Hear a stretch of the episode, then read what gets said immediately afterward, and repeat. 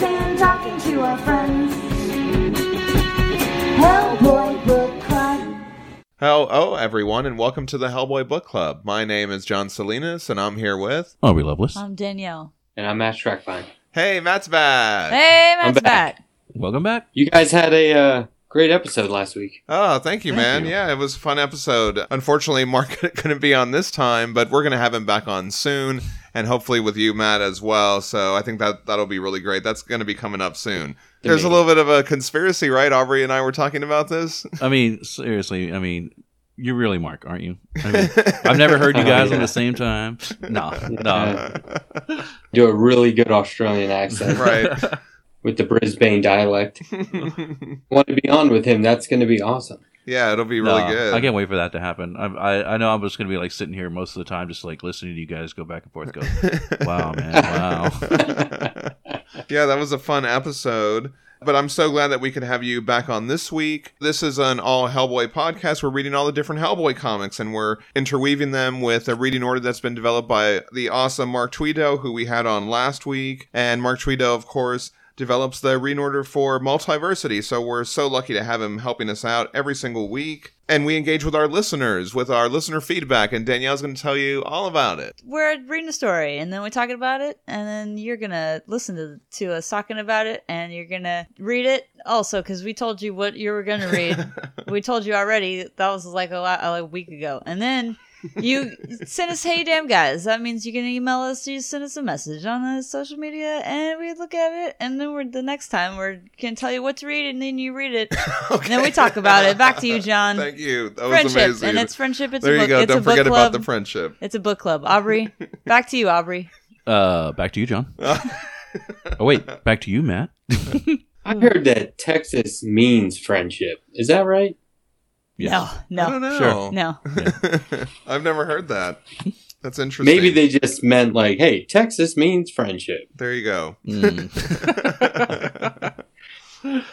and now we're going to go on to our listener feedback.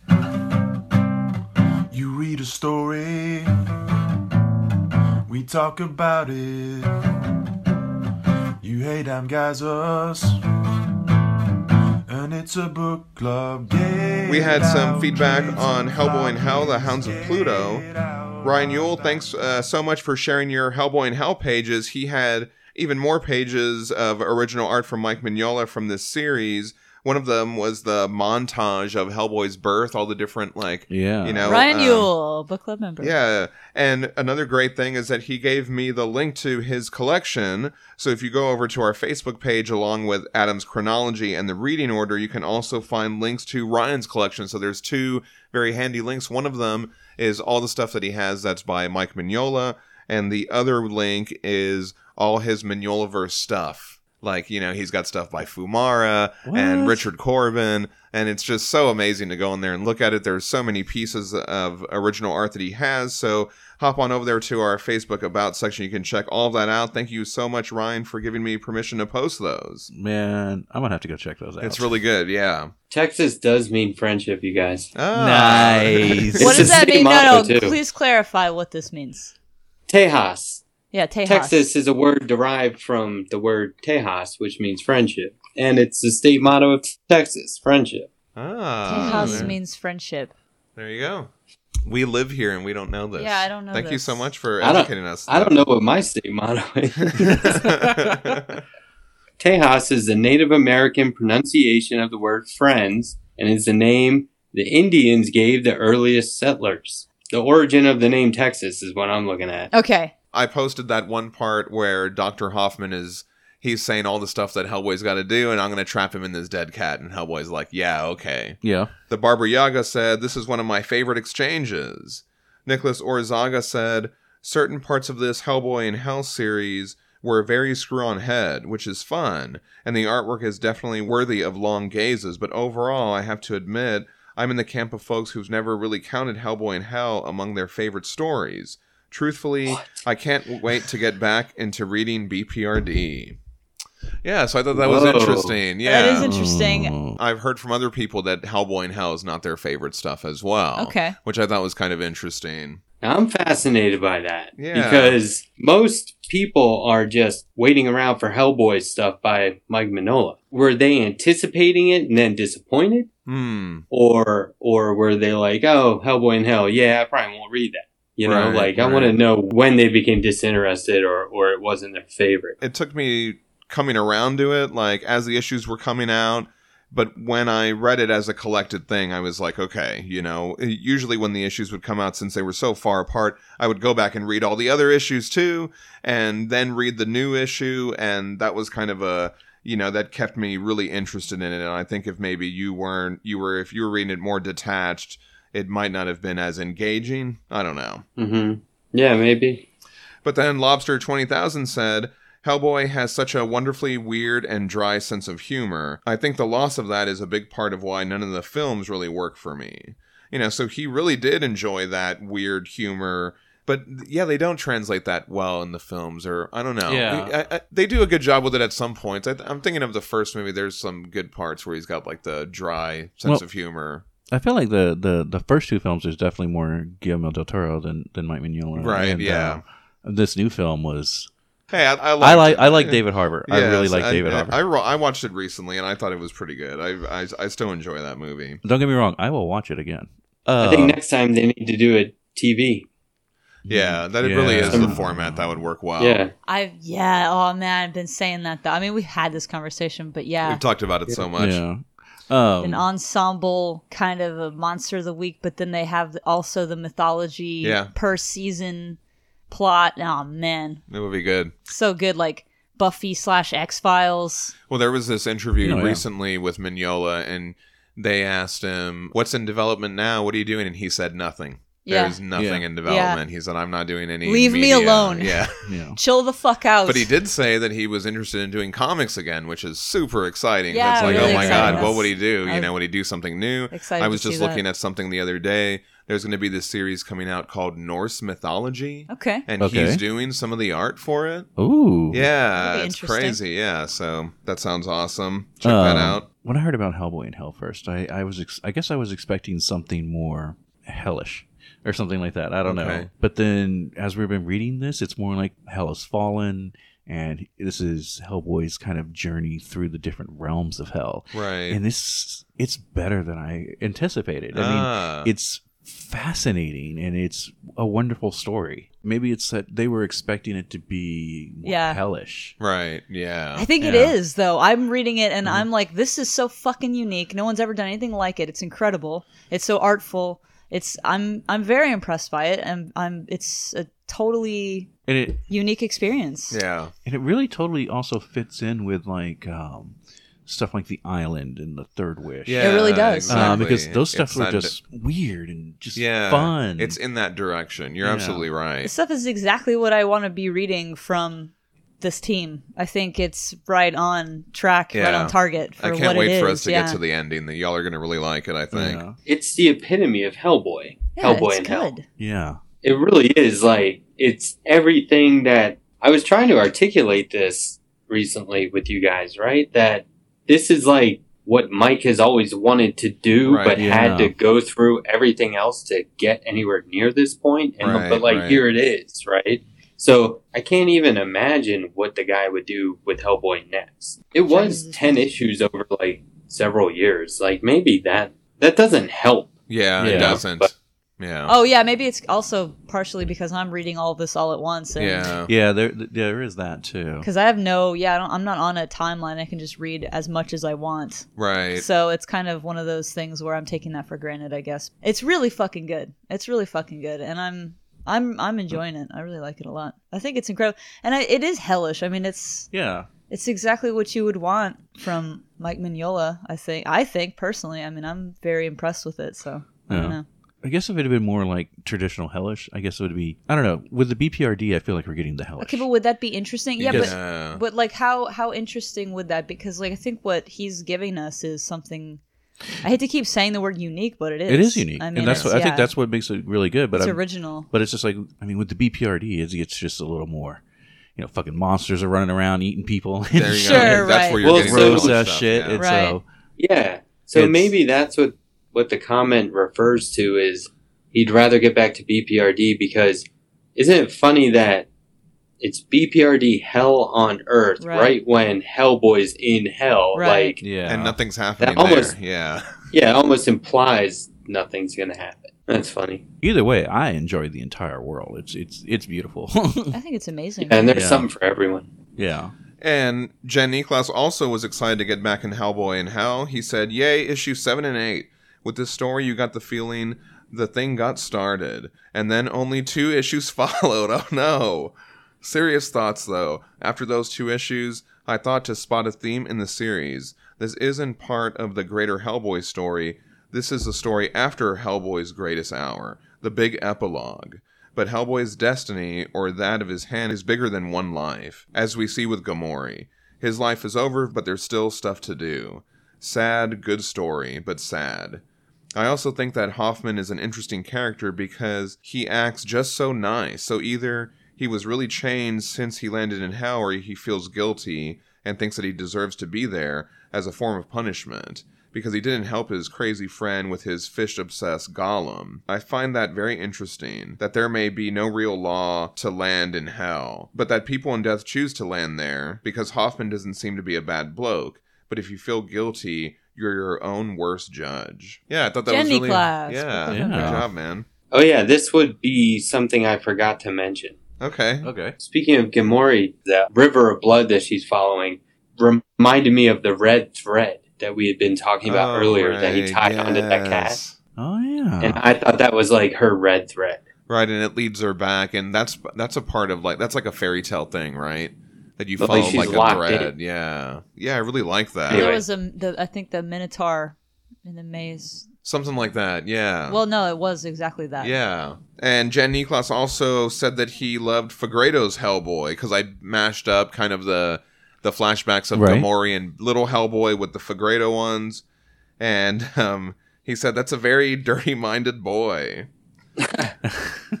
and Jason Abaddon said Fegredo can even make a demon look sexy with those panels of Gamori. At Monkey Jungle said Hellboy's expression in panel two is so funny. That's that Duncan Fegredo, little Hellboy. And then Fegredo responded to that.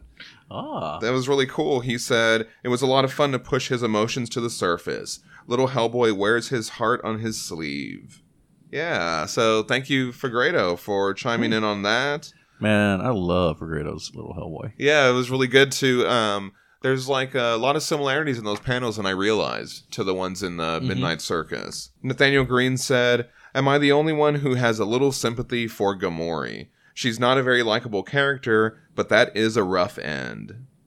Yeah, because like she had to like follow the blood all the way back and then go mad and all this stuff, and After and after she's been kind of like repressed by her uncle the whole time. yeah, Yeah. That is an interesting way to look at it. Yeah, she's in league with these fucking ether world bugs or whatever. You know, play shitty games, win shitty prizes. That's right. Yeah, Mm-hmm. because it was basically their judgment on her that did that. Yeah, that's so because she lied, Yeah. right? She lied about. like I'm not in league with the Yeah. Elseworld. I don't know. She- You're right. Yeah, So- that's a good point. When I posted all the comparisons in all those montages, there were comparisons to Fegredo, but then there were also comparisons to Mignola's past stuff. You know, and you kind of get to see it in Mhm. both versions. Wes Mattis said, It's crazy how some of the illustrations have more detail and some less. The message and images are still complete, and I could never pick which is more impressive. Yeah, I thought that was such a good way of putting it. it you can't really say one is better than the other. It's just different. It's just Yeah. his style has evolved. I was it's like you see it's like the evolution of his style. Yeah. One of the coolest things about these comics is the artists have all this opportunity to draw stuff that all these other accomplished artists have drawn. Yeah, I love when they do we're- that. We're going to get into that heavily today. Oh yeah, for sure. But that's one of my favorite things. I love finding those comparisons and finding uh, nice ways to post them online. It's one of my favorite things about this series. We had some feedback on how Koschei became deathless. Jerry Turnbull said, Jerry Turnbull. Book club member. the Scottish writer and editor Andrew Lang published a series of 25 books in the late 1800s collecting myths and legends. Within the pages of the Red Fairy book, you can read the death of Koschei the Deathless. There's a very cheap Kindle edition. And then he also later posted a link where you could read it online for free. It wasn't Oh. that long. I was kind of like, I was like, I, I didn't have enough time at, at that moment to sit there and read it. But if you go in our Facebook page, you can see that link that he posted. Lobster 20,000 said, I love this story. One of my favorites. So cool to see Guy Davis drawing the high fantasy world. And then Duncan Fegredo left another comment on our Oh. Twitter. Duncan Oh, nice. Yeah. Somewhat book club? I know I he's guess more. I think he's higher than a book club member, right? Um, but he said, uh, this, no, there's no one higher than anyone else. It's all egalitarian. Oh, We're no. all equal. There you No, go. no, Just go ahead. uh, Duncan Fegredo said, This story is otherwise known as How Guy Davis Drew a Great Story and Gave Me a Bit More Time on the Wild Hunt. Yeah, so I thought that was such an interesting comment. So I guess, Yeah, like, okay. because it was, they drew that one out to eight issues. So I wonder if they needed a little bit of buffer in there, you know what I mean? So they needed something to Oh. fill out some pages, and they were like, "Hey, guy, did because he did it for three issues in a row in the middle of the Wild Hunt. I think it was issues two through four. So yeah, that is so interesting. Nice little insight into how all that works. Oh, that's actually really Yeah, cool. sweet. When I posted about Koschei's soul in an egg and a duck and a rabbit and a goat, Jason Abaddon said, "Just goes to show that goats will eat anything." And Sarah Cole said, whenever I read about Koschei's soul, especially when related to the Baba Yaga describing it, I always hear this manic energy. Yeah, it was that clip from Emperor's New Groove. right, with Where- Yzma. There you go. Yeah, Yeah. yeah. oh wait, wait, which scene? There's a scene with Yzma where she's talking about she's gonna get a put- turn him into a flea, put the Oh, flea in a yes, box. yes. and- yeah. it's really good. I, I'll, a great I'll try to find a little clip of that and post it in here. It's very good. Um, just the voice acting in it is good. The voice acting is tremendously good. I, Oh, I love that movie. Patrick Warburton is in that movie. He's super good. I'll turn him into a flea. A harmless little flea. And then I'll put that flea in a box. And then I'll put that box inside of another box. And then I'll nail that box to myself. And when it arrives, I'll smash it with a hammer. It's brilliant, brilliant, brilliant. And Ross Radke had a very Ross important Radke. question. Yeah, Book Ross club Radke, member. Yeah, check him out. He had a great question that I want to throw out there to everybody. What three animals would you hide your soul in? Oh no. He said his would be a cuttlefish and a platypus and an iguana. Aw, that's cute. Okay. What all what all do you thi- tropical animals. Uh, yeah, there you go. I don't know. I'd have to think about that. I Yeah. should have. I should have You gotta thought think about, that, about that. more before this. We'll all come back next week and say what our animals were. How about a mouse inside a cat inside a dog? okay. that's very. Tradi- that's very That's like. very yeah. Uh, see, it's so There wasn't a lady that swallowed a fly style. yeah, but no, see, it, it's so traditional. Nobody will think about it I don't think that's true. because a all. dog will eat anything. Okay. Some feedback on Baba Yaga's feast. Jason Abaddon said, "I wonder where the floating mortar comes from." I think that is also part of the Russian legend. Yeah, but Okay. where is the pestle for it, or where did she get that thing that she flies around in? I wonder if there's if there's that's part of the legend. Let us know if you know about folklore and stuff Wait, like what are you that. talking about? She's got it usually. It's it's usually there. Oh, the pestle. No, you're talking about is that that big staff that she has Yes. all the time? Yeah. Oh, okay. That's yeah, that makes sense. That. that. makes sense. Yeah. Oh, I thought you meant like where she got the whole setup from. Like, did she go like down to the used pestle mart and be like, "I need to fly in one"? well, I'm just I'm just guessing that that comes from the folklore somewhere. Yeah. Yeah. He also said, It's funny, the female Rus- Russian version of death is sort of a matriarchal figure. The English version is this Grim Reaper. So you kind of got the Russian version of death is the Oh. female, and then the English one is kind of like the Grim Reaper, more Yeah. male version. I thought that was cool. Yeah, so interesting. That is interesting. Sarah Cole said, the, the Russian version of death. Baba Yaga, you're at it again. Ah, girl, there's a limit. she's always the Russian version of death is always there when she's doing some crazy shit, like when she was there uh, putting Yeah. all her power into Koschei and emptying all her skulls and stuff like that. And it's, Yeah. the, the, it's always back there going like, uh, think about what you're doing right now. we had some feedback on the Exorcist of Vorsk. Nathaniel Green said, "Notice how the coins change to the same emblem from the death card." So I didn't notice this on our last read through when he's earning all the coins. And there's close-ups of them. They have like a face on the side, like a traditional coin, but by the end of the story, it has the death card skull on the coin. Oh, oh okay. Yeah, okay. as the story goes on. So what a great detail. Thank you, Nathaniel, for that. We had some feedback on Abe Sapien the Garden 3. Jason Abaddon said, The St. Sebastian fungus monsters are a callback to unused ideas from the island.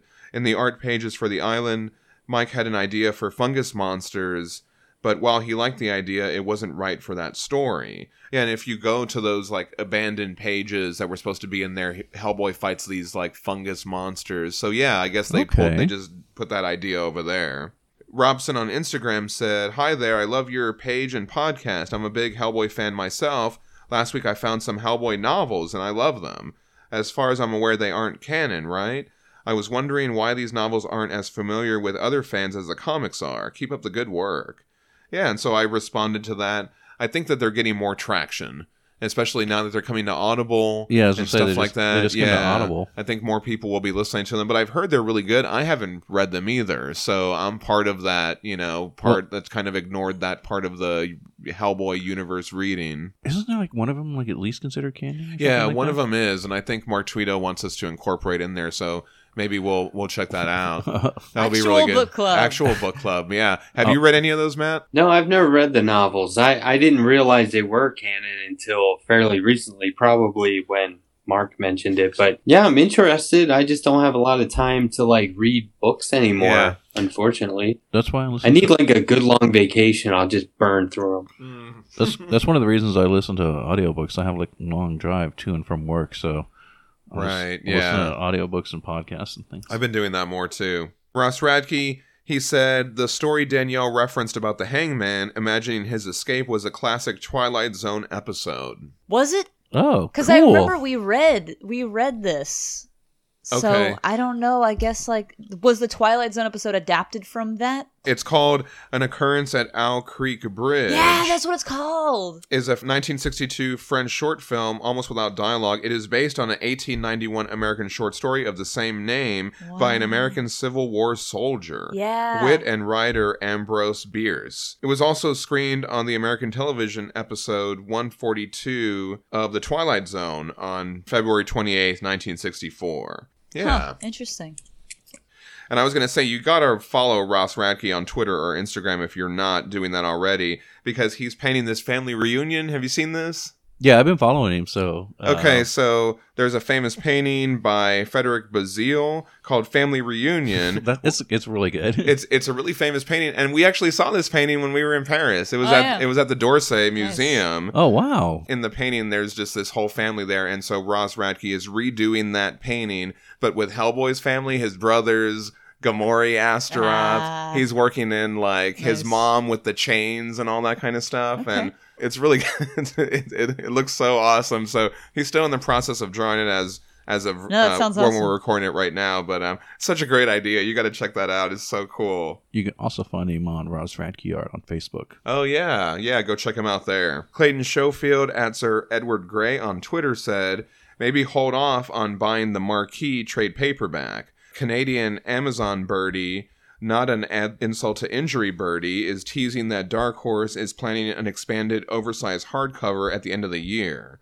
I would love a future episode tackling this stuff, even though it's not Hellboy related. Yeah, so that's going to be, I guess that's going to be coming out. The marquis is going to be coming out in a hardcover, possibly, or I guess that's the rumor or whatever. So cool. I'm going to definitely keep an eye out for that.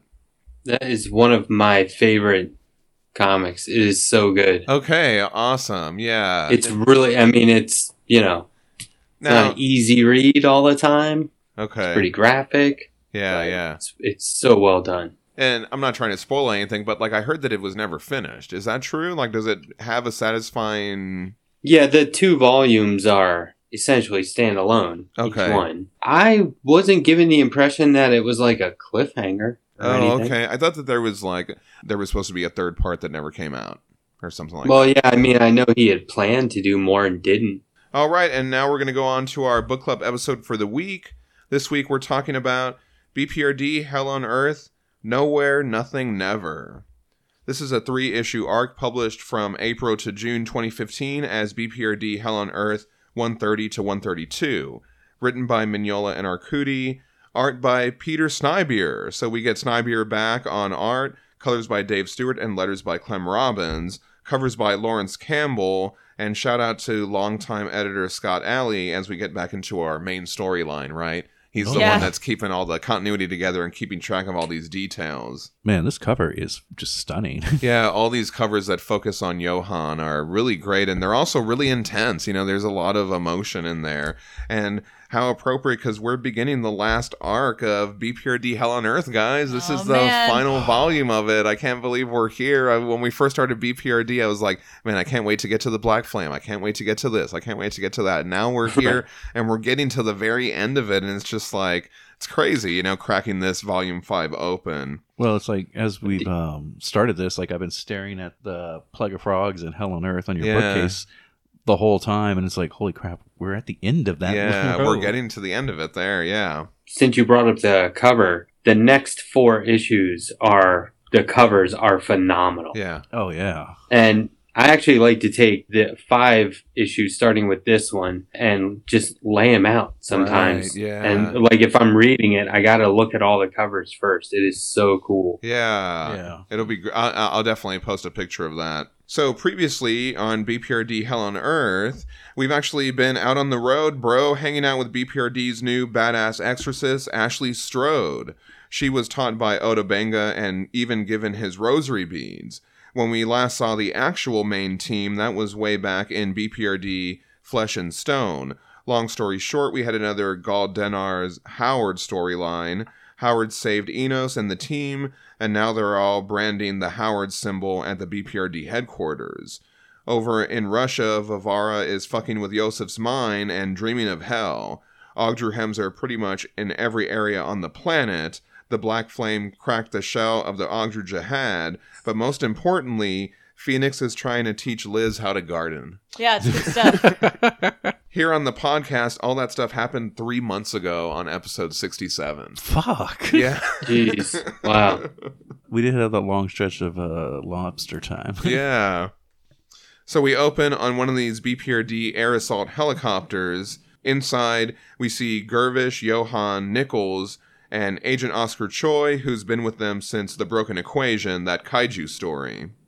And everyone just looks like really exhausted and bummed out. Johann addresses the team. You know, it's strange. I'm actually very tired. And they all just like look at him. yeah, Nichols looks pissed. I don't mean to say that I'm tired in the same way any of you is tired. I can appreciate how much harder this has been for you, for all of you. But it's still strange. I never used to get tired in the old containment suit. And we just focus in on Nichols just glaring at Johann. And there's even like a silent word bubble where it's just got the three dots where he's just like. It, it's almost like he opens his mouth to say something, but he doesn't know what to say yeah. and we see the helicopter land at the base. All the soldiers get out, and Johann just looks so heavy. You know what I mean? Like as he's like carrying everything. I noticed in these shots, I just felt like there seems like there's a huge weight on him. See, his backpack is open and looks empty. Right, Mm. exactly. Excuse me, Agent Nichols. If I could just have a word with you about fuck off nowhere, man, Nichols says. And then they just all walk fucking off. harsh. Yeah, that's crazy, right? That's a good own. Yeah. That's a fucking good own for Johann. That's He's a, been saving that one. that's yeah. an excellent diss. This is chef's kiss. And we just see Johann walk. And again, he's just carrying all this stuff. It just seems like there's all this weight. He goes into his room and he just drops the grenade launcher and he just like slumps onto his bed.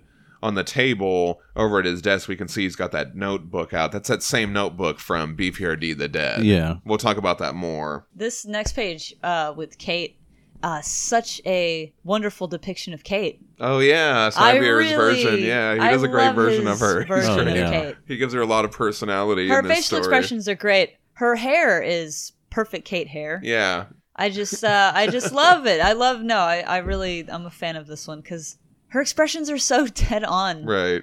For anyway, I, I, I, really I do like that because yeah. she's got her glasses on, and then Nichols comes in and he's like, "I'll refuse any assignment with Johann. She's just Toss like- me in the brig if you want." She takes the glasses off and She's she's, like, like, "Where's, "Where's this this coming from? from?" What Right. happened?" yeah, what happened? She's just very. I fucking love She Kate. can't deal I with love this her right so now. much, but she can though. That's that's She she, has is. to. She will. She's gonna, but she's so irritated.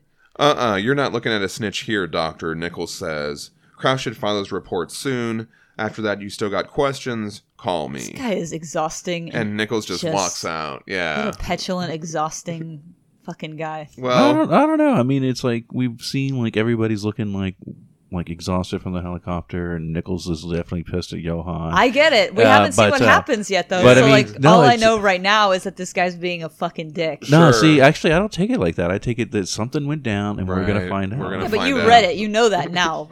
but I mean, it. Just, I was just more intrigued about what went Right. down. Is what I'm saying. right. I'm more intrigued about like how Kate's gonna handle it. I hope. I'm hoping Right. at this point that this is a Kate heavy story. Obviously, that wasn't the case, but I was really excited when I saw her.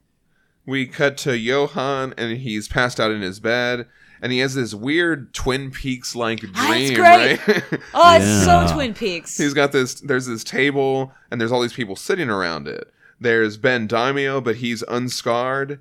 Abe, but he looks like Langdon Caul, or maybe he is Langdon Caul. Panya, but she's a young Egyptian woman. And Liz, and she's like a little girl. And here she's like drawing a horse on a chalkboard, which I thought was interesting too. Like, is that supposed to mean something? very Lynchian. I start thinking about all these kinds of things. Right? It's What does the horse David mean? Lynch, yeah. It, it means No, I had to like go back and try and figure out if a horse had been significant to her. at some point. right? Yeah. Well, I couldn't figure it out. Mm. Johann lo- learned to ride a horse before they went to the Black Flame. There you go. Yeah, he we had that whole scene where he learned how to ride a horse, so maybe that has something to do with it. And Nichols just yelled at him, and Nichols was the one that taught him how to ride the Oh, horse. yeah. Maybe, yeah, that's a good good job, Aubrey. Here, Langdon is like, um, he's always late and no good in any case. Why do we bother? And so Johann bursts in, and he's in his human form, and he's like, "Oh, sorry, I'm late." And so he starts going like, "They're gonna do a séance." Kraus, this ain't a seance, it's an intervention, Daimio says. And he's like, What? And then Liz is like, Want to see what I can do? And she poses like a tarot card, right? The Am I- Reading into that, yeah. Oh, It- okay. I, yeah. See, I kind of read it just as, "Look at me, I can do a handstand. I'm being a kid. I'm doodling a horse, and I'm being innocent and sweet." I, I thought I saw it as like, "Look at me." You know, kids always want you to look at them Yeah, because you can see that she's upside down. Yeah, Yeah, but that's so interesting, man. she could be the hanged man, though. That might be, you know. Langdon tells Johann that he's a danger to himself and others. What you're doing right now ain't working, Daimio yells. While they continue to argue, Johann looks down at his hands, and these pools of liquid ectoplasm or something, they start forming around his hands. Isis, get control of yourself, man, Panya yells as Johann's hands turned into the they turned into like those valve hands of his old suit with the nozzles on the end, and all this liquid is pouring out of them. And she mentioned Isis, that's a goddess of life and magic.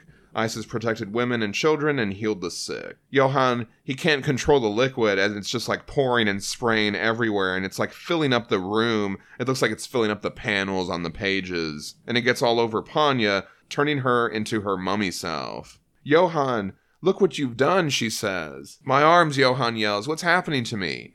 This isn't about you. Liz flares up out of the water, and now it's like waist deep, and she's her adult, fiery version. I like this depiction of Liz too. That's really good. I like Yeah. how Johann, that's as close as he's going to get to like a superhero costume. Oh, right. Uh, Yeah, Mhm. where he's wearing the thing right here. Yeah. Looks like an old school DC Comics guy or something. It really does. Yeah, and he's like transforming into that bubble suit. It's like as his ectoplasm touches everything and reverts them back to how they really oh, are. Oh right. Yeah, I like that. And, and, you know, we saw him dream for the first time. James Harren was the artist. Oh, Yeah. right. Yeah. Was it the He's like long a giant death? eyeball monster or something. Yeah, was that the long death? I think so. Yeah. Yeah. I think it was. So are we supposed to uh, assume that he's been dreaming this whole time and it's just like a regular thing for him now? Yeah, I don't know. Uh, He says that it's, it's that suit that he's wearing. Ever since he's been in that suit, that's like Yosef. Yeah. That's when he's been dreaming. So Johann falls back into the water, and Abe swims past him, and he's Fishman Abe, but like the first version. And his movement as he swims is like helping remove Langdon's clothes. I really like that. It all just seems so animated to Yeah. me. Yeah. Like as he falls back, and then you see Abe like swim past. It's just really well done. I love how So, this scene yeah, plays out. It's very dynamic, a lot of sense of movement. going on. Yeah. Nothing is static. Johann gasps up out of the water, and he's in the old school bagman suit. Why am I gasping? He asks himself. I'm not even breathing. How can that be? My head feels. It feels what, Johann? It feels weird? Well, you should see it. And then we see Daimio, but now he's like the scarred version, and he shoots Johann. blam, the bag suit goes flying all wibbly wobbly, you know, into the yellow. And I do want to focus like how it flies away. It's almost like a balloon as it like flies around the room, just like Yeah. it's almost kind of humorous too to see this. Like he looks like one of those um at the dealerships or the whatever. arm, the arm tube flailing. there you go. Yeah. But I do want to focus in on that um, because we'll see that imagery more. And so we have this great cut over to Panya's menagerie. Remember all these weird animal hybrids that she made with the Oannes Society guys Yeah, over in good. Indonesia. And I just love how they just smash over to that and just all these weird animals. It's really great. I, I'd actually kind of like, not that I forgot about them, but they were just out of my mind. I was Yeah. like, oh yeah. and then I thought to myself, it's good that they kept those indoors. Yeah. Panya is concerned about budget cuts. And so budget cuts were also mentioned in Flesh and Stone because remember when they started out in the beginning they were like, "Woohoo, we got all this like new equipment." And then at the end they were like, "Oh, now they've cut everything," right? right. Don't waste your goddamn grenades, guy. Panya says the animals get less food and she worries about them. She wanted the Bureau to free them, but she fears they'll be hunted for food. Um, I don't really think anyone's going to want to eat those things, Liz responds. Hey, what did we name that one guy? Kevin? Marbles. Marbles, yeah. Oh yeah, Marbles, Kevin. Look how look how he's like tapping Kevin on was the glass. Kevin was a like one of the names before we settled on Marvel. There we go, yeah. Oh, okay. What were we gonna say?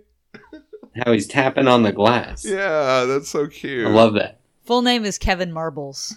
there you go. Look, you come and go, but Ollie never forgets you, Panya says. And so we see Ollie, her cat, purring on Liz. I really like that too. She got that little kitty when she was first brought to the BPRD. The cat's gotten big. Yeah. Johann interrupts. He's been looking for Liz. Fenix told him. Liz is surprised because Fenix isn't Johann's biggest fan. A sentiment that seems to be gaining popularity, Johann says. And I remember there were some scenes where Johann and Fenix kind of went at it, right? Like he told her to grow up and all this kind of stuff, and then she left, and then she came back and she was like, I'm ready to fight. Remember that? Oh yeah, yeah. She called him out for being in the cafeteria, would eating the ghost beef. Johann tells Liz when he was alive, it was easier to make mistakes, to be forgiven. He tells Liz about the events of the Long Death. Johann abandoned his squad to look for Daimio, and instead the Were Jaguar found the team.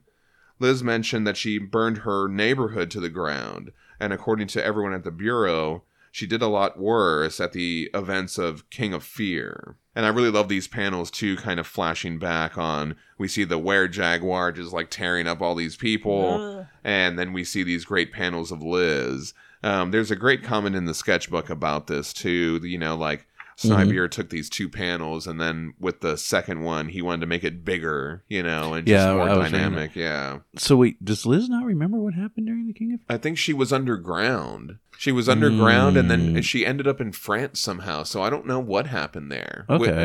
I don't know that anyone that's ever been revealed. Yeah. Ah, there's like a whole story how she went from there to when we ran into her in the what the s- And she was powerless too at the time. Yeah, when we ran back into her because she asked those guys for a light. I suppose that's why I came to you, Johann says. I see where this is going. All those people dead. How can I live with myself, right? Liz asks. She has no time for his shit. Yeah. I love that. She's like, yeah, how do I live with myself? Is that what you're getting at? Right. Okay, cool. Great. It must be exhausting. I wonder how many grunts have come to her like, I was just wondering, like, because you know what it's like, man. And she's just Right. like, please, Right. please. I couldn't. For a long time I couldn't, but life just wasn't going to let me not find a way, a way to live with it, a way to get back to helping people. Don't you worry that you could make things worse? After all, you're a force of destruction, Johann says. You know what's out there, Johann? Liz responds. There's no diplomatic solution. Destruction's our only hope. So, if it's okay with you, I'll hold off on the self pity until after I've destroyed all of them. And behind her, we just get these images of these just amazing, grotesque Ogdru Hems. So she's saying basically, your priorities are reversed. Why don't you fucking focus on how to help people who need your help, how to destroy these things that need to be destroyed, how to do your job and, you know, do the most good. Focus on that and you'll be fucking that's that's my Right. plan. So Mhm. that's I don't have anything else for it. And he's just kind of obsessed with this other shit about himself or whatever. Right. So it's very Well, I, he, he kind of catches himself in this next scene because he's like, well, you know, I shouldn't talk to you like that. That's exactly what my problem is. I'm not human, he says. A man is in vapor. People are flesh and blood. They sweat and they shower. They smile. They get angry. They hurt. They die. I don't understand any of those things anymore. And yet, you rattled that list off pretty quick, Liz says. Look, you're still human. You're just disconnected. Disconnected in a way you can never understand, Johann says. And I have more guilt than you could ever bear. Pissing contest is over, Liz says. I win. You just have to try a little harder to reconnect with your humanity, is all. And Johann's like, How? She goes, I don't know. Try petting a cat. And then so she has Ollie there and she turns it to Johann and it just like hisses and goes crazy. I love that. He's a real paradox. Like his ability is the same thing that holds him back. And Liz is the same way. I mean, her Yeah, power yeah. is a curse too, but she's spent her time meditating on it, going to live with those monks, That's trying right, to yeah. find meaning and purpose. She's very The- action oriented. She's very solution oriented. Yeah. She's not gonna fucking wallow and cry, woe's me. She's gonna fucking do something about it. Yeah, well, she's got physical form. I mean, I think I Yeah. think Johann. The reason I call him a paradox is because it's tragic. It's like he has a purpose, but he does not do himself or anyone else a real service in that form. But there is a purpose for him. Right. So in the meantime, maybe if I were him, I'd be like, look, I'm not going to do the hanging out with people thing. Sure. Sorry. Right. Yeah, right. I'm going to hang out with Ghost because I can do that. Yeah. And I've always wondered why he doesn't do that more often. well, he wants to Right. be You part of the. He, he values being a part of this team. He values the, the people in his life. I Right. he's, Yeah. You know, he It wants to creates a real paradox. Yeah. It's a it's weird. It just it, it has never worked and I love that the comics always go back to that. It does not work for this guy. Right.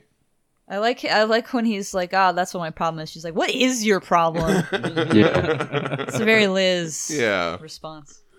And that cat freaks out, but it's totally cool the whole time she's yelling. Probably because she's like omitting heat, you know? Sure. Oh, right. It's probably pretty warm. Well, yeah. he's cuddling and snuggling, and as soon as she like kind of moves him away from her body, he's like, "What is this? yeah, that look on that What is cat's this face is like bullshit?" Yeah. the look on Yeah, the cat's he's- face is not good. Before he screams, yeah, he's pissed. Yeah. He's like, "Hey, what are you doing?" Well, I was kind Because the cat's probably like, there's nobody there. That's a cold jaw. Yeah. Exactly. Yeah, over in the BPRD commissary. So we see all these BPRD grunts, and they're like having all this small talk, and they're alluding to something that happened on the plane. And Kraus didn't do squat, just sat there the rest of the flight trying to make small talk, jerk off. he's calling him a jerk off. He's like, "Jerk off." Yeah. And then he says Nichols gets right up in Kraus's face and cusses him out. I swear it's the first time I ever saw a man scare a ghost. And then so they all start laughing, oh, man. except for Gervish. You notice that she doesn't laugh. And then they all look up and Kate's right there, just Oh, scowling at all of them with her with her cafeteria tray. I love that. man, fucking, we've said it a zillion times. We'll fucking love Kate. Right. yeah, she's great. Just that one look, He's and everybody's boss. all like, boom. And so uh, I love the expression of this guy too. Afterwards, his eyes are all wide. This one good. guy, and she tries to talk to Gervish, but she kind of blows him off just like Nichols did. She says, "You need to talk to Agent Kraus." So then Kate goes over to Johann's room and she opens a door. She Well, looks so tired. I'm sorry. She's just like, "Oh god, I'm just trying to eat my lunch already right now. Jeez. bullshit." She goes over to Johann's room and the door's open. So she kind of just like it kind of opens up more when she knocks on it and then she sees the scrapbook on his desk. And again, this is that scrapbook from BPRD the Dead. I love the with here it says Black Flame question mark. When that who the fuck else could it be?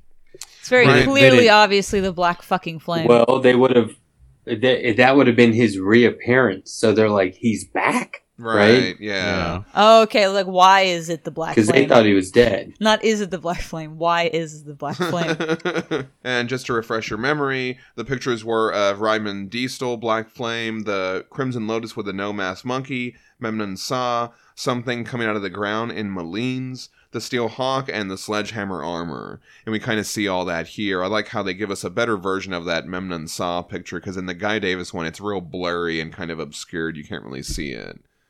And then she also notices on Johan's lamp, there's like a little shell hanging there on a necklace, and it's got that Mhm. Abe symbol drawn on it Yeah. too. Yeah.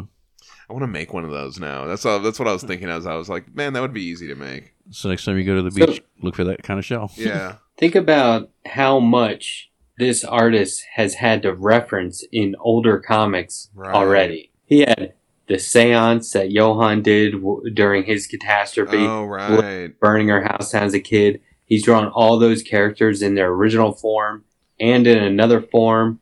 Abe isn't even in that form anymore. You know what I mean? This Right. guy is running the gamut. Yeah. He had to do all of Panya's like zoo or whatever. Right. Go back and look at all those weird animals. he they, they must have been like, okay, the script is light, but there's a book of reference you need to check out. Wow, that is so interesting to think about. I love that. We cut over and we see Marbles the pelican monkey. Marbles. And he hears somebody like tinkering. We we have all these nice sound effects, and he sees Johann like working on something. He's in all these supplies, and there's all these like little metal bits strewn about. Johann turns to look at it, like it's almost like he senses this, that something's there. I love the pacing in this too. There's so much. Um, you can infer so much out of just like a Yeah. faceless mask, just how they what they do with his body and the panels but it's like he feels like something's there and he turns around and it's gone. They don't like each other either, right? Johann has remember Yeah. he chased after that thing and he was like, "Where are you going?" because he saw it take the keys. Did he? Were he and Panya going at it at one time? Yes, What do you because because Johann thought that Panya sent that little pelican monkey to do to get the key and do all that stuff. Yeah. Oh, and then wasn't she messing with him when he was like trying to? oh, she made the that- thing touch the. Yeah. God, that was awful. Oh, Oh man. That was such a long time ago, though. So we we get this great page. Uh, we see Johann open the door to this back like dumpster area, and there's I thought it was so funny. There's all these animals having a party Raccoons back there. Yeah, crows and stuff. They're like rifling through all the trash. That's just a funny little detail that they put in there. I just really It's enjoyed cute. that. Well, I'll tell you, Colorado raccoons are ten times the size too. Oh no. Oh wow. Those are small for for out oh, here. Man, They live in the sewers. Wow. They like Yeah. climb in and out of the. I've seen them. No, we drainage. over here too. We've Yeah. got sewer raccoons as well. This is so Slide side- right in there. I don't want to. I don't want to get too sidetracked, but I wrote a short story about a were raccoon. Nice. After we Oh, saw cool. a giant raccoon. I like remember that. story. That's a Yeah. good story. That's a good one. We saw a raccoon that was so big sliding into the sewer. Yeah. And I was like, it just made me think of like Ugh. raccoon men or Yeah. something like that, or where raccoons. Anyway, Nice. we. and so Johann, he's outside in this back area, and he looks up at the sky, and this detail is just incredible, Beautiful. right? Really just beautiful work. Oh man, it's it's go- these these bottom two panels. Like when I zoom in on the iPad, it's just like Yeah. ooh. I stared at these three pages. I went. I was just going back and forth over the pages Oh over yeah, and over again. the pacing in this long is really time, great. Yeah. Yeah. so all this happened. It's really silent. in the sketchbook. I think it's like Snyder was talking about drawing the stars. It was like difficult but worth it. Wow. Well worth it for sure for uh, the reader anyway. As far as I'm concerned, I think it's yeah. Glad that he put so much effort into that because it really comes across. Yeah. Yeah, Those stars reminded me of something the first time I ever read this. I didn't think it was the sky. Johann looks down into his hand and he has a small tool. God be with me, he says, and he uses the tool to turn this valve on the back of his helmet, and it starts letting the ectoplasm out. And so over this next page, like he lifts off the helmet, and then his ectoplasm is just all wispy. It goes just into the air. If I saw these three pages with no context, I would still think this is one of the most brilliant, amazing, beautiful Yeah. pieces of sequential art you know I've ever seen. I mean, really, seriously, if you just handed these three pages, someone said read these, I think they'd be impressed. Yeah. I really like this a lot. I just kept staring at these three pages for a long time. First time I read this. Yeah, and and when you're left with this at the end of an issue, especially when you're reading it month to month, you're like, "What the shit just Yeah, happened? Did I he can't just like Yeah. let him imagine, like what is yeah. going on right now? You know what I mean? Like, what did I just read? What an incredible way to end that issue! Just the way that the suit kind of like collapses and all that. The way Oh, he yeah. takes the helmet off, like right on that last page. It's just um, there's a lot of emotion to just this wispy ectoplasm coming out. Yeah, it just like kind of turns into ether, and it's very Yeah. Everyone thought that he killed himself. That's what Yeah. everyone. That's what Right. all of the reader It's reaction dark. was. They were like, "Oh no!" Yeah. Talk about a cliffhanger. yeah. chapter 2. So on this first page, we see Nichols and Kate reacting to, I guess they went out there and they found the suit. Suicide, Nichols says. How's he about to kill himself? Freak can't even die. Yes, he can, Kate says. The way his spirit was separated from his body makes his relationship with death unique, I know. But if Johann wanted to die, he could. Oh, that's nice, huh? Only dying when you want to, Nichols says. That's exactly what suicide is, Agent Nichols, Kate Yeah, responds. God, what a fucking Yeah. asshole. Okay, I got you. But you don't know that's what he did. All you know is he ain't here. Right, he's not here, which means I don't get his report. No more excuses, Kate says. You're going to tell me what happened on that mission now. Yeah, she screams Okay, now. one one thing. This is the same slab in the same room that they put Roger's remains on. Oh, right. Wow. Remember when Johann communicated with Oh. him, Yeah, yeah, you're right. and Kate was off trying to figure out a way to save him? Yeah. He was right there. We get this flashback of what happened, and just first of all, this scene is really messed up. Oh Like, yeah, this is one- fucked up. This is one of those scenes where it's kind of like it's such a good bit of writing, but it's also like, uh, but you know this shit would happen too. you Oh, know what I oh, mean? yeah. Like this kind of stuff would happen, and it probably does happen. They have to explore and it's just so tragic, but it's also like good writing. I just, uh, I Oh, don't know how to yeah. describe it, but it's just like Arcudi is so great at these kind of moments. So these Kansas locals, they're shooting at the BPRD agents who are all hiding behind a bus, and it's apparently been going on for a while. Damn, when these crackers gonna run out of ammo? Nichols says. I thought that was a good one. Johann tells Enos that he has to hit him with the grenades. And so Enos has the grenade launcher. We've seen that in the previous stories as well. he loves his grenade launcher. And he's been trying to. Johann says Enos needs to sight the target. Well, first of all, we know it's him, especially because he's got that make it go boom on his helmet. And Well, he's we, got the he's got the shades on too Right. and everything. the pacing is so good because he's like gonna do it and then he comes back and he's like why he asks Johann why he has to do this according to the briefing it's their motel it's only reported that they have a dangerous creature enos says when Johann tries to use that argument and even if they do what's it got to do with him enos asks i was thinking about this because enos has been like slipping lately or he's kind of been you know lately like we saw him drawing that abe symbol in reign of the black flame and then there was that one scene in flesh and stone. He went on this big long speech and he said what if we're losing because we're fighting Yeah. you know and he was basically saying like he was starting to already think like why are they doing this? What's the point of all this? Which we've seen other members. We've seen we, even Mhm. when roger was alive he wondered at moments what was the purpose of these missions? Enos tries to give johann the launcher. This isn't my fight anymore. And johann reminds him that he's under military law. He can resign but not during an operation. Nichols is like they'll throw you in the brig and Gervish says he could be labeled as a deserter. I noticed on her helmet it says "Gee whiz." I like that little detail. I think and Mm-hmm. there I think there's some provision of like you don't have to obey an illegal order or an immoral right. order or something like that. If you're given an order that's super fucked up, you don't have to do it. But then you, I mean, you also have to go through some sort of fucking hearing or tribunal to determine what happened. Some investigation has to happen, and then they have some sort of like private court. Right. So there's no guarantee that you'll actually be able to prove that you were disobeying it in the correct way or whatever the fuck. So I don't know. I guess Yeah. there's this some- some gray area as far as this guy is concerned, but the rest of them are just like, well, he told you to do it, so you have to, Right. kind of a thing. So There's a moment where he's just there still holding the grenade launcher, but then he finally decides to comply. Sounds like they're reloading, he says. Fire in the hole, you psycho Jayhawker crack.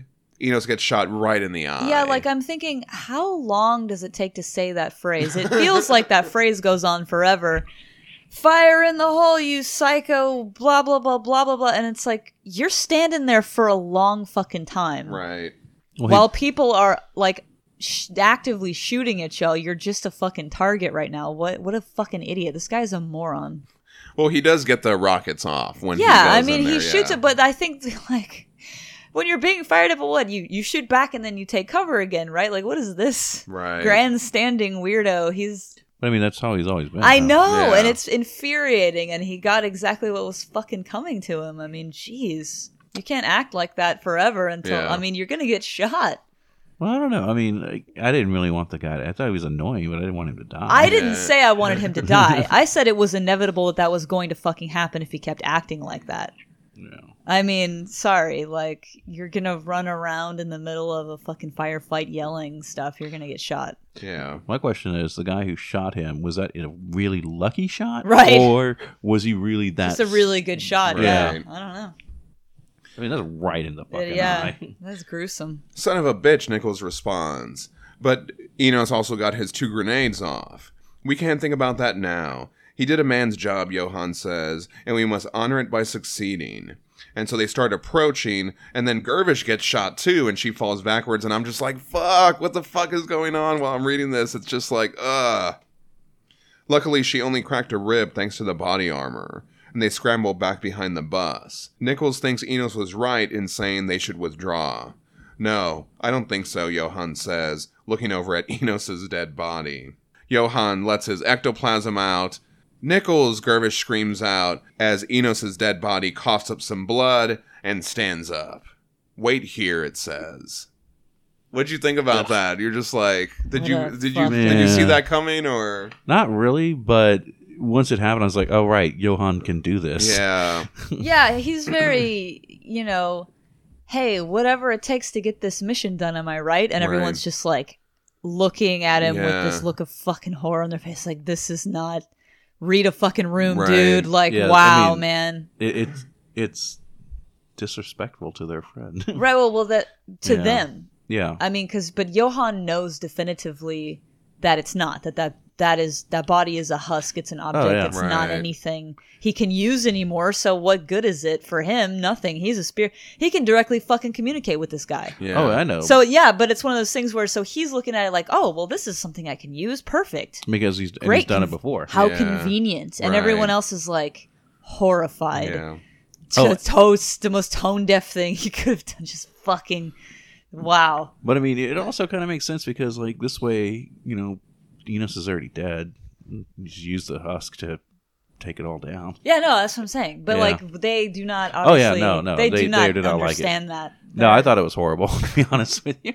so Yeah, there's there's really no protocol for whether or not he should do that. right right He I didn't just think about does it. that But he's done this No, in the I mean, past.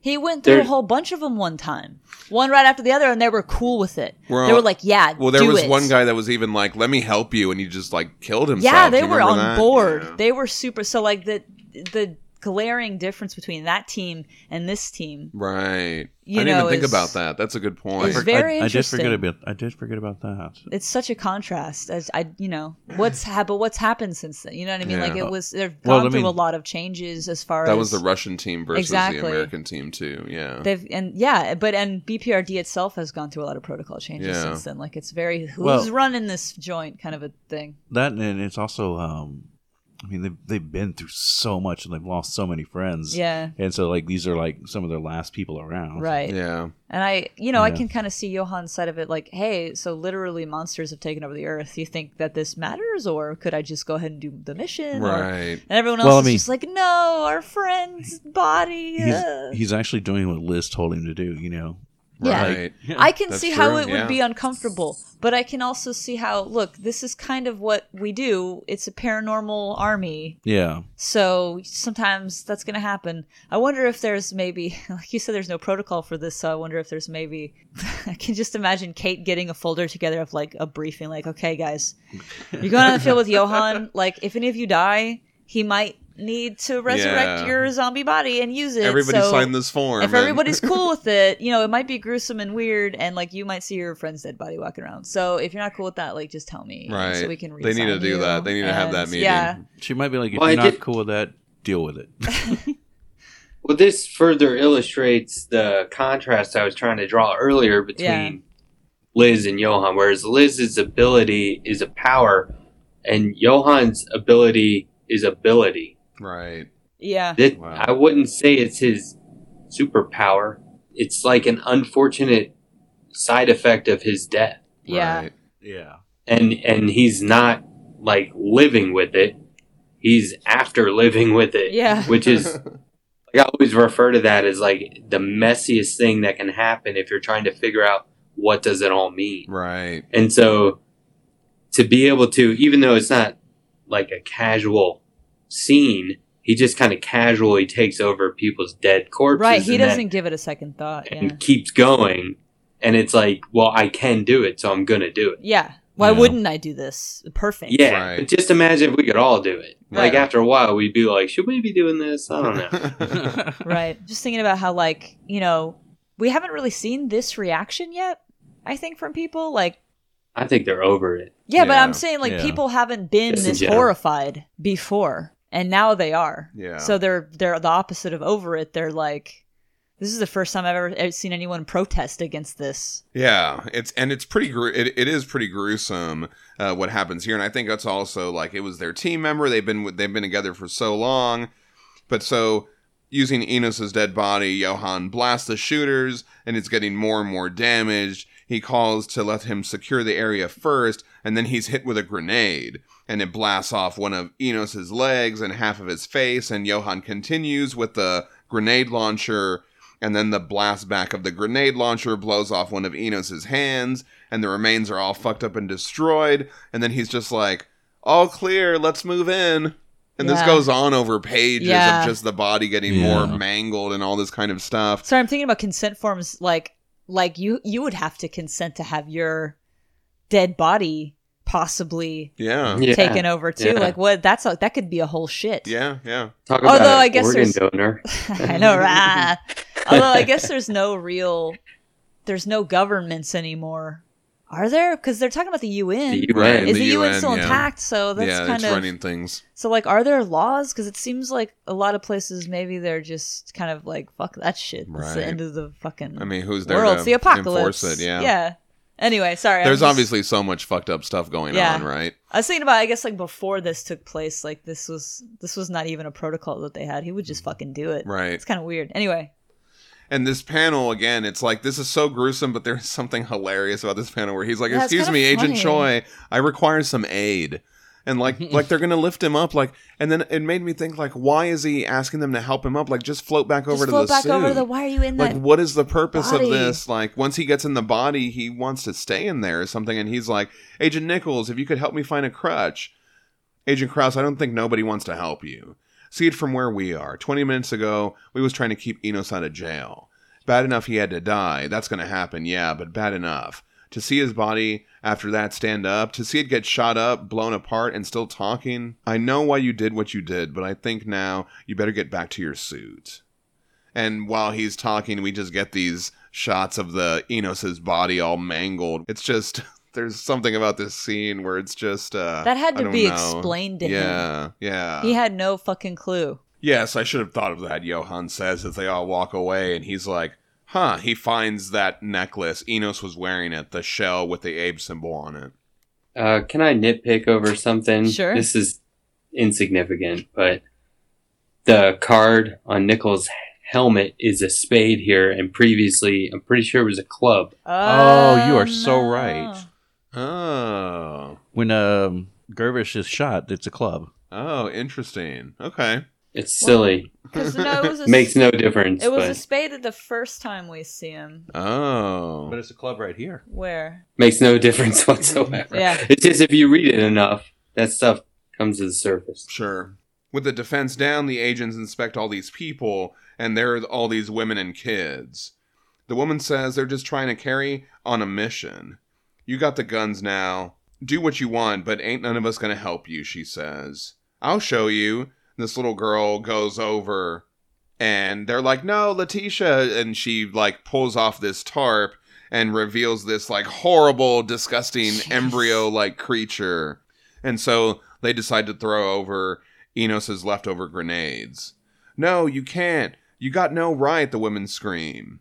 And so they throw it and it like blows up and the women are all screaming and they're all in despair. out. Yeah, they're really like losing it over this. And Gervish looks upset.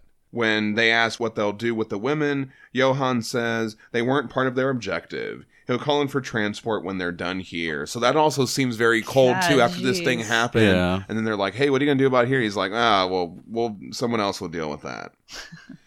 I don't think we're done just yet, Nichols says. No, Agent Nichols, not quite. And then so we see that they've put like a little grave. There's like a Yeah. post coming out of a mound, and they've got the helmet on there, make it go boom. Over on the helicopter, Nichols is like, damn, that was hard. I mean, it was bad. Not worse than New York, Gervish says. Bureau armed us to the teeth back then. Here, nobody told us we're facing a firefight, Nichols responds. I always expect to get shot at. Always, Gervish says. It's those kids and the mothers that did it to me.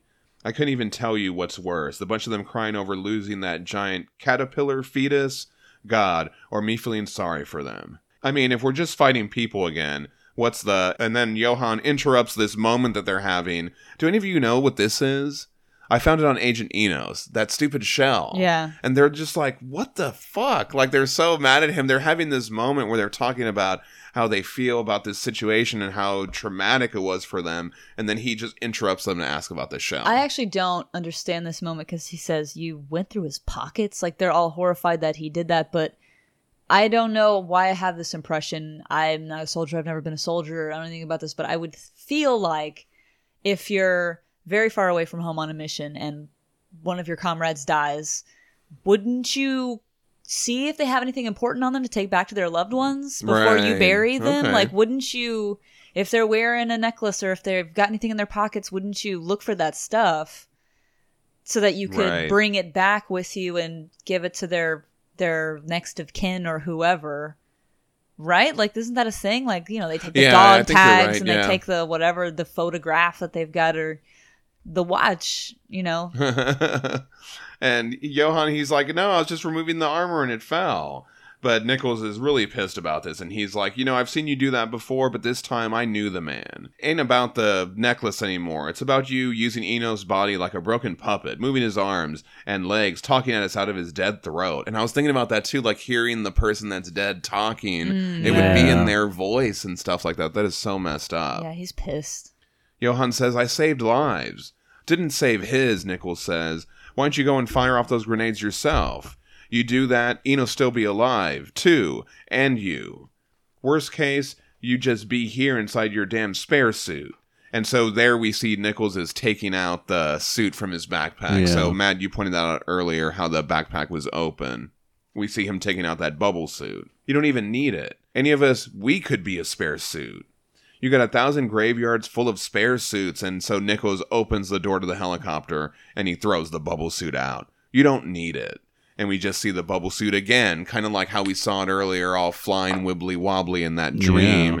Here we see it kind of flying all crazy like that down to the ground. So it's the exact same drawing. Oh, really? Yeah, so he was Johann was dreaming about what he saw.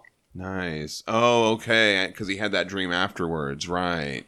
Wow. Yeah, and that just seeing that suit like that is it's so weird, right? Yeah, it is. It really stands out.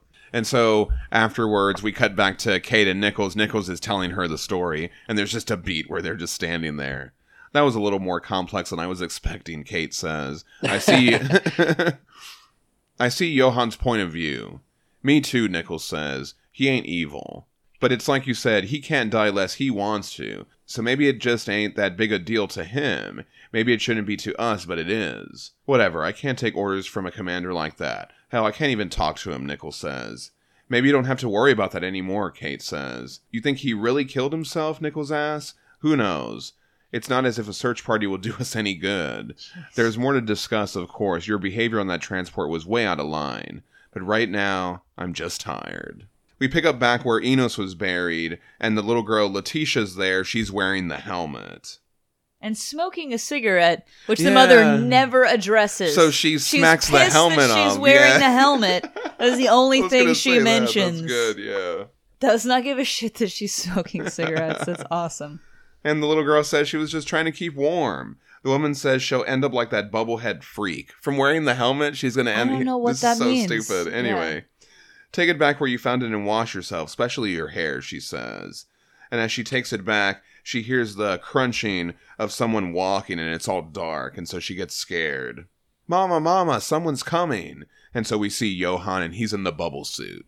So he released himself from there and went and found the suit where Nichols threw it out of the helicopter. Chapter 3. And this is another great cover. All these covers with Johann. And so this one is really interesting. It's got the graveyard. That's what Johann's thinking about. And this issue um, definitely kind of goes along with that theme. We open on the woman and the girl, and they're watching Johann through night vision goggles. He's just sitting at Enos's grave on an abandoned car seat. They talk about what he might be doing.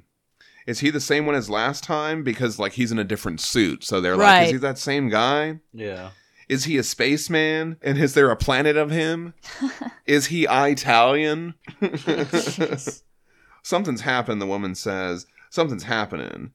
We see Johann let out his ectoplasm, and it goes into Enos's grave, and then Enos emerges from the grave. Hey, Johann, he says.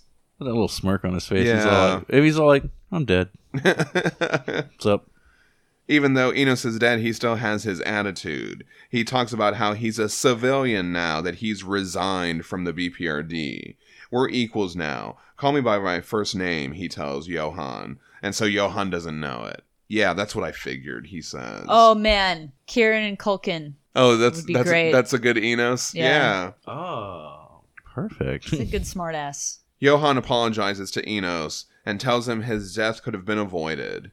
Enos says Johann's the only one who can avoid death. He says it could be today, tomorrow, or 50 years from now. We all meet our maker, but that doesn't include you. Is that true, Johannes? Earlier tonight, I was sure it wasn't. I go from body to body, and I wonder how many lives does my maker owe me? A few more or none? And while he's talking, we get this flashback in the background. We see all these different things that he's taken over. So we see the dog from BPRD the Dead, and when he was a super buff beefcake in the Killing Ground. And then thank you for Matt for the research assist on this one from The Long Death, where he shows up in the Dead Cop. Look at all the stuff this artist is drawing from previous Yeah. issues. yeah. He is. This is the most I've ever seen in one It's a series. lot. Right. It's going to make for some good posts this week. I mean, he's Oh, not even done. right? Look at the next page. It Yeah. just it just keeps going. Enos tells Johann when he gets to heaven to look him up, and they'll eat ambrosia. In Greek myth, ambrosia was the food of the gods. And so Enos knows something about that, I guess. Johann's not sure he's going to heaven. Enos said, Johann did his best. There's always going to be mistakes. I've not always done my best, no. And where it all started, I cannot be said to have made a mistake, Johann says. And so we get another flashback, just like Matt alluded to, to the Stanovoy Mountains from BPRD The Black Goddess. And we know that Johann killed a monk there, but here we actually get the scene to see what happens. And it seems like it was an accident, right? Like the monk is like getting louder and louder. And when Johann, like, he almost like slashes him as a reaction, and he's telling him quiet when he does that. And then he's like, no, no, no, when the guy's like dying. That sucks. Yeah, that really sucks. But there was also something that I was thinking about because we talked about this at the time too. Did the lobster have anything to do with this? I don't know, man. Because the lobster was trying to get back there to Memnan Saa, and that, and then he like shot him, right? Or he did something at the end. Well, we just assumed Oh, at yeah. the time that it was the lobster taking over and he's the one that killed the thing, but Yeah, this makes it seem slightly different. Yeah, I was wondering where is that? You know, was it all Johann? Was it did the lobster play any part in that, or I just wonder about things like that. And Johann's puzzled about how Enos would know all this. Ah, come off it, Joanne. He says. So he uses. He's still calling him that. he says that he knows Johann really wants to talk to him to, to learn about the Abe symbol on that pendant.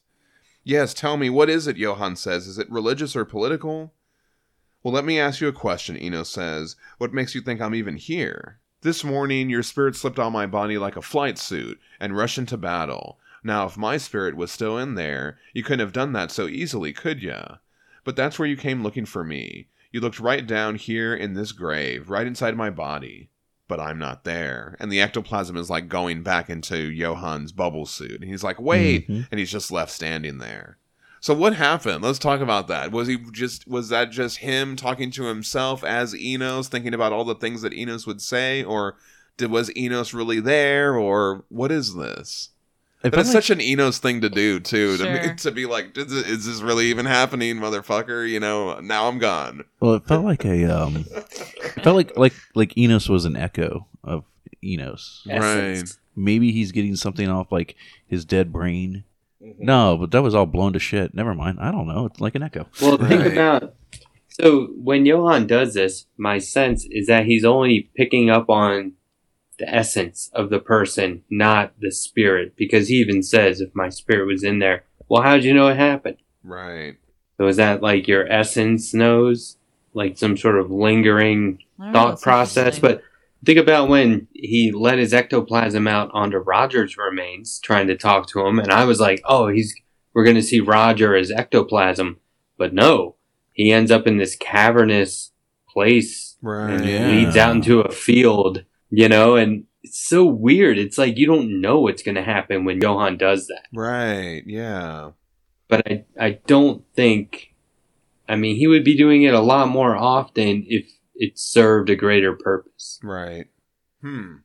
So I think his main ability is to inhabit dead people and use their corpses, unfortunately. Right. Because this, is touching as this scene is, it leaves you wondering if it even happened. Right. Yeah. And if I was Johann, that would just suck. Yeah. Mm. What kind of closure is that? yeah, no, I mean you're right because like he didn't say anything about the pendant, and everything he told him was stuff that Johann already knew. Right. Yeah. Yeah. That's so interesting. But it's also like I said that's what that's such an Enos thing to do too if it was him to be like I'm not really going to answer any of your question. I'm going to leave you wondering if this even happened. Yeah, I love that. They see Johann approaching, the mom, I guess, and Letitia. And he approaches them and he asks if he can use a phone and if they let him he'll be out of their hair forever. And so Letitia's like she'll, you know, tell him which one. And so she leads him to a room Something and- wrong with this girl. She's there's something fucked up about this yeah, girl. and she's like, um, this She's morning really I, awful. yeah, she's like, I this morning I really wanted to leave with you, but Mama would have killed me. When my transport comes, I'll see what I can do. Johann says, "That'd be nice." And she opens the door, She's fucking. and there's this enormous monster. Its maw is made up of all these like sharp quills all over its face. I don't know how to describe it. It's like a slug, No, that's but good. on the front of it, it's just got all these like spears. It's um, it's almost like a, a hatch version of what they found inside the pool. Yeah, exactly. yeah. It is that thing, right? When it rolls up, it's that embryo looking thing. And it breaks out and it chases after Johann. And the woman yells at him. She's like, You thought we was a pack of dumb rednecks, didn't you, Bubble Man? Thought we'd give up our brothers that easy. Your head must really be empty if you don't even know a shell game when you see it. And then she gets totally trampled by the monster and stabbed all over and totally killed. It is so messed up. And then we see her body like being flung in the air. Oh wait, was that like what was in the pool? Like the shell, like you know, like those certain bugs that pop out of their exoskeleton. Yeah, because it's in the sketchbook where they kind of draw it rolled up, and then this is it out. The spirit monsters they start coming out from all over. There's more of them, and they're going after everyone. Snejbjerg really creates this panicked, chaotic scene with all these mismatched panels over this double splash page. I thought that was such a interesting way to frame all of this. Just maniacal monsters just killing all these people. As Johann runs away, I know I should stay. I know I should. I should stay and help these people. But how? And we see him running off. And as he's running, we see this like speed limit sign. It says 65 miles an hour, radar enforced. Also, look at the sky. Yeah, we see like kind of all those stars, just like we saw earlier. Yeah, and we'll come back to that. But yeah, that's a nice echo of what we saw in that previous scene. It's not really cool to, for you know a bunch of people to get fucking murdered. I mean, if you're gonna worship monsters, monsters are gonna kill you. Yeah, really, right? I mean, this is another example of play stupid games, win stupid prizes. Right. Like that's just a fucking. Yeah. That's not a good plan. I, I don't mean, know if they pretty what they were fucking expecting, but And we cut over to the BPRD headquarters, and we see these two guys. I guess they're searching for Johann. If the outer door was locked, why do we have to check in there? One says. Because strange things happen in this place, Harvey, okay? Because if it was Johann, he could get in there even if it was locked, right? Right. Well, and then also strange things happen. At that place. Yeah. and so they open the doors and they see Marvels, and he's got the little helmet of Johann's uh, Aw. Yosef suit, and he's like cradling it. Why, you little? And they kind of go after him and they chase him off. oh no, Kevin, what happened? Oh, baby. I think he misses Johann. Yeah. Right? Yeah. Aw. Over with Johann, he's escaped the monsters for now, and he searches an abandoned car. And he finds a crowbar and a book of matches. And while he searches, he says the Fatima prayers. These are a collection of seven Catholic prayers associated with the Marian apparitions at Fatima, Portugal in 1917. Of the seven prayers, the Rosary Decade Prayer is the most well known and thus the most widely practiced, and that's the one that Johann is saying here. And so I like this little detail. It says Biff's Tavern. I couldn't find a Biff's Tavern. I looked um, to see if there was one. There's a lot of Biff's bars, and there's a lot of other places called Biff's, but I couldn't find a Biff's Tavern in Kansas or in anywhere. And so there's some nice pacing here because we see him searching the car, and then when we turn the page, suddenly one of those monsters pierces through the car, and Johann narrowly escapes the monster is momentarily stuck, you know, in their car and it's like struggling to get out. And then Johann throws a match into the gas tank. I love that. And he's got one of those like cool, I'm going to walk away from the flaming explosion moments on the Nice. next page. And as he walks back to the motel where the group was, he says Psalm 23. This is the 23rd Psalm in the Book of Psalms, generally known in English by the first verse in the King James Version The Lord is my shepherd. For thou art with me, he yells at the end when he gets to that part of it. And he's just like in the motel. I, lo- I just love that panel where he yells that part. It's like really panned out, and we see that body of that woman all like torn in half and stuff. Yeah, it's pretty gruesome. And that little girl, Letitia, comes out. Johann tells her to come down, but she doesn't trust him at first, but eventually she does. And she asks why he's being so nice. He tells her to go find the others, and he gives her the matches. Light a fire. They'll find you. Now go. And so she walks off. And as she walks off out of nowhere, suddenly Johann gets t- totally speared by one of these monsters.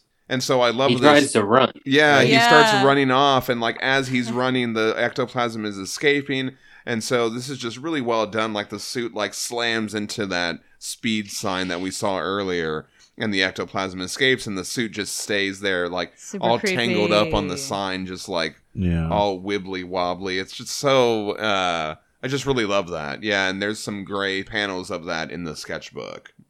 See how it's when in that last panel when it's hanging off the sign, it's juxtaposed with the make it go boom helmet. Right, Right. yeah. He knows his Yeah. grave. yeah. Well, oh yeah, But Johann's not dead. right. We know he can live without his suit at the end of this issue, unlike at the end of the first issue we were worried about it. Right. Okay. But here it's like it's not the same. It's just driving home the fact that Johann is that different. yeah. Yeah. Even in that in that situation, he'll live. Right. Yeah. Eno's gone. Yeah, I love that. I didn't even think about that. Great job, Matt. Thank you for that. Back at the BPRD headquarters in Colorado, Kate wakes up and Johann's just standing there. Poor she's like, Jesus Christ, oh, man, Johann. She Yeah. can't get moment. And then she's like, wait, you're alive. The Lucky Seven Motel in Spencer, Kansas needs to be bombed immediately, Johann says. God. Caution is not needed. I evacuated it myself. This is an Air Force job. You'll find my report on your desk. We can discuss it tonight. And she's like, Johann, where are you going? He just turns around and walks off. Ugh. Being Kate would be the most fucking frustrating, annoying job. And so then we get this last page. We focus in on a familiar helmet, right? This is the Sledgehammer Yeah. Project Ephemetus armor helmet, and we start zooming out, and we see Johann has all the little pieces of the armor around him, and it just ends there. Now he was researching that scrapbook, Yeah. right? He had it open on his desk, and a picture of Sledgehammer right there. Yeah, that was there, and so now we see that he's got the armor. So you know, and this was something like this ending is so awesome because I didn't even make this connection that this could happen. You know what I mean? Like I didn't even think like, oh, what if Johann got in the armor? Right, yeah. You know what I mean? Like, that, what, what did you guys think about this ending? I mean, Yeah. I, I didn't think about it. I mean, I hadn't thought about the armor since we read the story, and I was Yeah. like, oh shit. how they bring all these things around is so it's just so smart and so well done. We'll talk about it more. I'm always on the waiting next for the episode. heel turn, but I know it's not going to happen. But I'm wondering if it is. So it's one of those. Mm, It's one of those moments for me. I'm like, what are you doing? So Yeah, I love that. he's he's is he gonna lean into the indestructible thing? Because this is very Right. Tony Stark built this in Yeah. a cave, you know, with a pile of scraps. Like I'm wondering, what's where's this fucking going? I yeah, guess, yeah, exactly. But like we've seen, even people with good intentions, like Daimio, like Yeah. totally kill a bunch of people and do horrible stuff. Johann has been the guy Yeah. with good intentions who fucks everything up Yeah. time and time again. So I'm So just what's like, gonna what are happen? you? Why are you still? This is oh, an obsession I love that. now. I love that you bring that up. It's constant with him. It's just uh, Well, I mean, he had to do something after he lost that second body. did he? No, he, I'm not saying he actually had to. I'm just saying he No, yeah. had to. Yeah, yeah. Yeah. No, I, I I totally feel you. I absolutely yeah. I know what you're laying down. You got to go back to that initial conversation slash argument that Liz and Johann were having. The man is sitting here trying to figure out his purpose. He realizes he's not human. He doesn't know what to do. And Liz is saying destruction's our only hope. So he realizes, they both realize in that moment that Liz can at least go out there and kick a lot of ass. yeah, And Oh, Johann spends yeah. the next or the rest of the series dealing with the fact that he can't do that. right. Yeah, okay, he blew up a car, but th- you know that's a book of matches and a gas tank. So he needs that stuff. He can't just do it himself. Right. And I think that you know if he was looking back through that scrapbook and seeing pictures of Sledgehammer and all that stuff, then maybe he and didn't Kate come across that armor? Remember she was lost Yeah. In that kind of haunted house episode. Yes. Yeah. Yes, that totally happened in the Devil's So you Engine. could- Yeah. Yeah, so, well, so you can see this stuff coming up off camera. Yeah. you know and johann is like trying to put his finger on it and here at the end he's like okay if it's all about containment and having the right form and my purpose and maybe it's true destruction is our only hope Right. then maybe i can do some damage too Yeah. Yeah. i love think that he i think it's been leading up to that Right. and so I think I was sort of coming to that in my mind without really realizing it too, because when he saw, you know, when those raccoons were going through the trash, when he looked up at the sky and he says God, right? yeah. I didn't see stars in the sky. I saw that really weird cosmos thing that happens inside the sledgehammer armor Right. That's what I thought of. Yeah. when I first read it. And then at the end, when I saw Sledgehammer, I was like, I don't know if I was technically right because Right. I, I wasn't on to that, but they had me thinking in that direction. they were they yeah, being the creators. yeah, laying some groundwork for that in these little details. I love that. Yeah, that's I so think great. if you read this stuff enough and you get into it, and like I said, sometimes the readers glorify this stuff on our own, and other times they know we do that. yeah, And so they would throw something out there like that and be like, I wonder if, you know, four or five of the real hardcore readers are going to yeah, think about this without knowing what they're actually thinking. hmm, yeah. That's makes. I just want to say so much, but I I can't right now. Yeah. So I did want to talk about the sketchbook. We're looking at page 360 in the digital omnibus.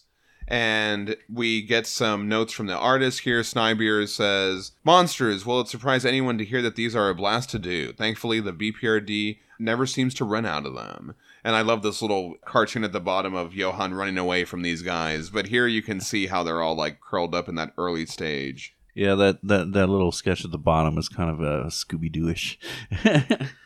And we talked about that panel where his suit hits the post and then kind of like his ectoplasm flows out. Sometimes the finer points of John's storytelling take a while to sink in, Snejbjerg writes, like the sequence from issue 132. At first, it didn't occur to me that the sequence with Johann running away should mirror the four panel scene in issue 131 where Nichols chucks the suit out of the helicopter, which in turn mirrors the dream sequence from issue 130 but I got it eventually and corrected the layout to match. It's the kind of thing that makes it both a joy and a pain to work with such a smart writer.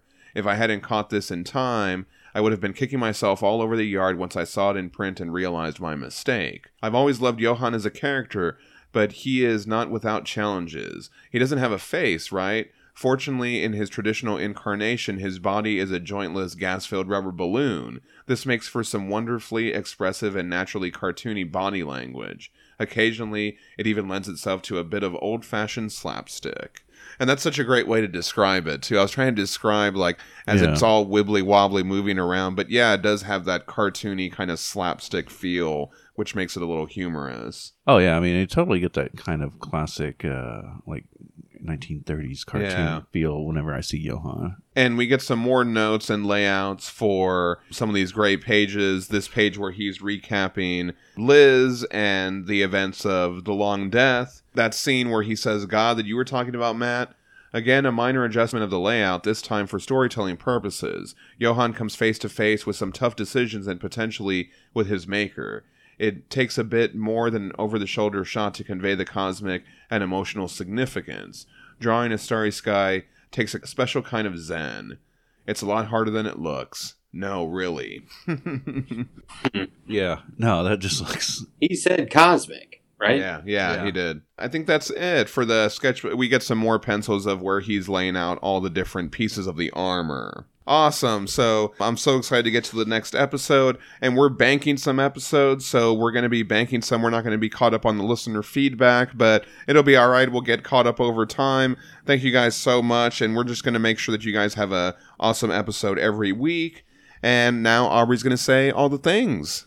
All right, everybody, share us your thoughts on BPRD, Hell on Earth, Nowhere, Nothing, Never. You can send us a Hey You Damn Guys at HellboyBookClub at gmail.com. Follow us on Facebook at Hellboy Book Club Podcast and on Instagram and Twitter at Hellboy Book Club. You can also find the Discord link, the reading order, Adam Hicks chronology, and now Ryan Yule's amazing artwork all on our Facebook About section. Awesome. Yeah. A special thanks to Paul from Gatahan for the amazing theme music. And thank you, Mark, for help on the reading order, and John for all the editing, and everybody else for always being awesome. You can find the podcast on Podbean, Apple Podcasts, Spotify, or wherever you get your podcasts from. Next week, we are reading BPRD Hell on Earth Modern Prometheus. Awesome. So you know what to do. Grab those back issues, those trades, those digitals, get out the omnibus, go to your library, and join us next week on the Hellboy Book Club podcast. Thanks a lot for listening, everybody. I'm John Salinas. I'm marbles. And I'm Matt Strackpine. And I'm Aubrey Lovelace saying, I don't know, try petting a cat.